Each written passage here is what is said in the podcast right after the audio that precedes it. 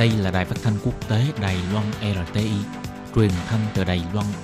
Mời các bạn theo dõi bài chuyên đề hôm nay.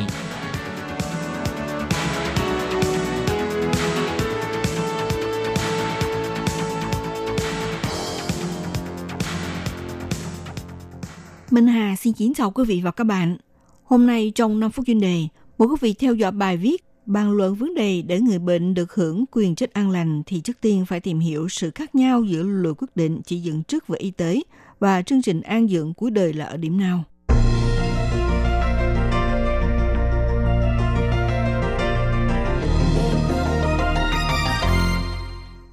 Từ ngày 6 tháng 1, Bộ luật quyết định chỉ dẫn trước y tế, đây là bộ luật đặc biệt đầu tiên của châu Á, đảm bảo quyền tự chủ của người bệnh được chính thức áp dụng và thực hiện tại Đài Loan – và cũng là một đạo luật y tế đầu tiên của Đài Loan lấy bệnh nhân làm chủ thể, là một bộ luật đặc biệt đầu tiên của châu Á có thể đảm bảo cho bệnh nhân được hưởng quyền tự chủ một cách trọn vẹn. Sự thay đổi lớn nhất đó là trong đạo luật này khuyến khích những người hoàn toàn có hành vi năng lực có thể đưa ra quyết định trước về điều trị y tế. Hiện nay trên khắp Đài Loan tổng cộng có 77 bệnh viện và cơ sở y tế được thiết lập tại 22 huyện và thành phố đều cung cấp dịch vụ tư vấn việc lập trước chương trình chăm sóc điều trị y tế cho cá nhân. Thậm chí là ở các đảo xa bờ như là Bành Hồ, Kim Môn và Mã Tổ đều có dịch vụ tư vấn này. Là công nhân tròn 20 tuổi hoặc chưa tới 20 tuổi nhưng là người đã kết hôn hợp pháp là có thể đặt bút ký kết bản tự lấy quyết định cho sự sống của mình. Sau này, Giả sử người dân rơi vào năm tình hình như sau. Thứ nhất là khi sự sống đã đến giai đoạn cuối đời. Thứ hai là trong tình trạng hôn mê, mất ý thức, không thể tỉnh lại. Thứ ba là bệnh nhân sống đời thực vượt suốt đời. Thứ tư là người bị mất trí nhớ đạt mức độ nghiêm trọng đến mức không thể nào tự chăm sóc cho chính bản thân. Hoặc thứ năm phù hợp với năm chứng bệnh nghiêm trọng do cơ quan trung ương thông cáo thì khi đó có thể căn cứ vào bản tự quyết định chỉ dựng trước về chăm sóc sức khỏe và y tế để tiếp nhận hoặc từ chối việc sử dụng thiết bị y tế để tiếp tục duy trì sự sống hoặc cung cấp dinh dưỡng nhân tạo và chất lỏng cho cơ thể để kéo dài sự sống. Trước đó, những người có ý muốn như trên thì cần phải tham gia chương trình hoạch định trước về việc chăm sóc trong cuộc họp tham vấn. Cơ quan y tế cần phải cử y bác sĩ, nhân viên y tế, nhân viên làm công tác xã hội hoặc bác sĩ tâm lý tham gia cuộc họp, cung cấp thông tin y tế chuyên môn,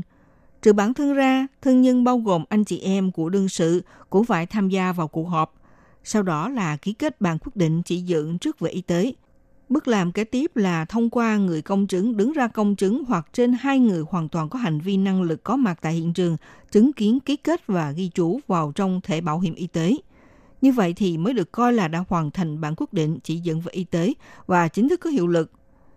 Hiện nay, chi phí cho cuộc tham vấn này giới hạn số tiền cao nhất phải trả là không vượt hơn 3.500 đại tệ mỗi giờ. Theo ông Hoàng Thắng Kiên, Viện trưởng Viện Liên ngành Bệnh viện thành phố Đài Bắc, người luôn quan tâm quyền lợi chết an lành của bệnh nhân và từ nhiều năm qua, thúc đẩy chương trình an dưỡng cuối đời cho biết, trong thời gian thực hiện thử đã tổ chức hơn 300 cuộc họp tham vấn về bản quyết định chỉ dẫn y tế. Trong này đã xảy ra nhiều câu chuyện cảm động. Thương nhân chưa từng thổ lộ tâm tình, nhưng cơ hội này họ đã tham gia vào quá trình tham vấn để mà nói lên sự thông cảm, hiểu nhau hơn và bằng lòng buông xuôi tất cả.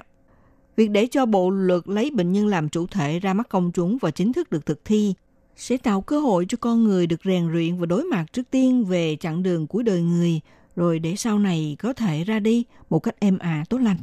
Điểm khác nhau giữa điều quy định an dưỡng của đời và luật quyết định chỉ dựng trước về y tế là ở chỗ giữa hai điều luật này có lập luận và trình tự khác nhau. Trong quy định an dưỡng của đời là nhằm bảo vệ quyền lợi chết an lành cho người bệnh trong giai đoạn cuối đời. Còn luật quyết định chỉ dựng trước về y tế là tôn trọng nhân cách của mọi người, bảo vệ quyền tự chủ khi lâm trung, đồng thời phải thông qua một cơ chế trình tự để lập trước bản chỉ dẫn và ủy quyền người đại lý trong việc chăm sóc sức khỏe và điều trị y tế cho người đưa ra quyết định trước. Các bạn thân mến, các bạn vừa theo dõi bài chuyên đề hôm nay của Đài RT với bài viết Bàn luận về vấn đề để người bệnh được hưởng quyền chất an lành thì trước tiên phải tìm hiểu sự khác nhau giữa luật quyết định chỉ dựng trước về y tế và chương trình an dưỡng của đời là ở điểm nào. Bài viết này do Minh Hà biên tập và thực hiện. Xin cảm ơn sự theo dõi của quý vị.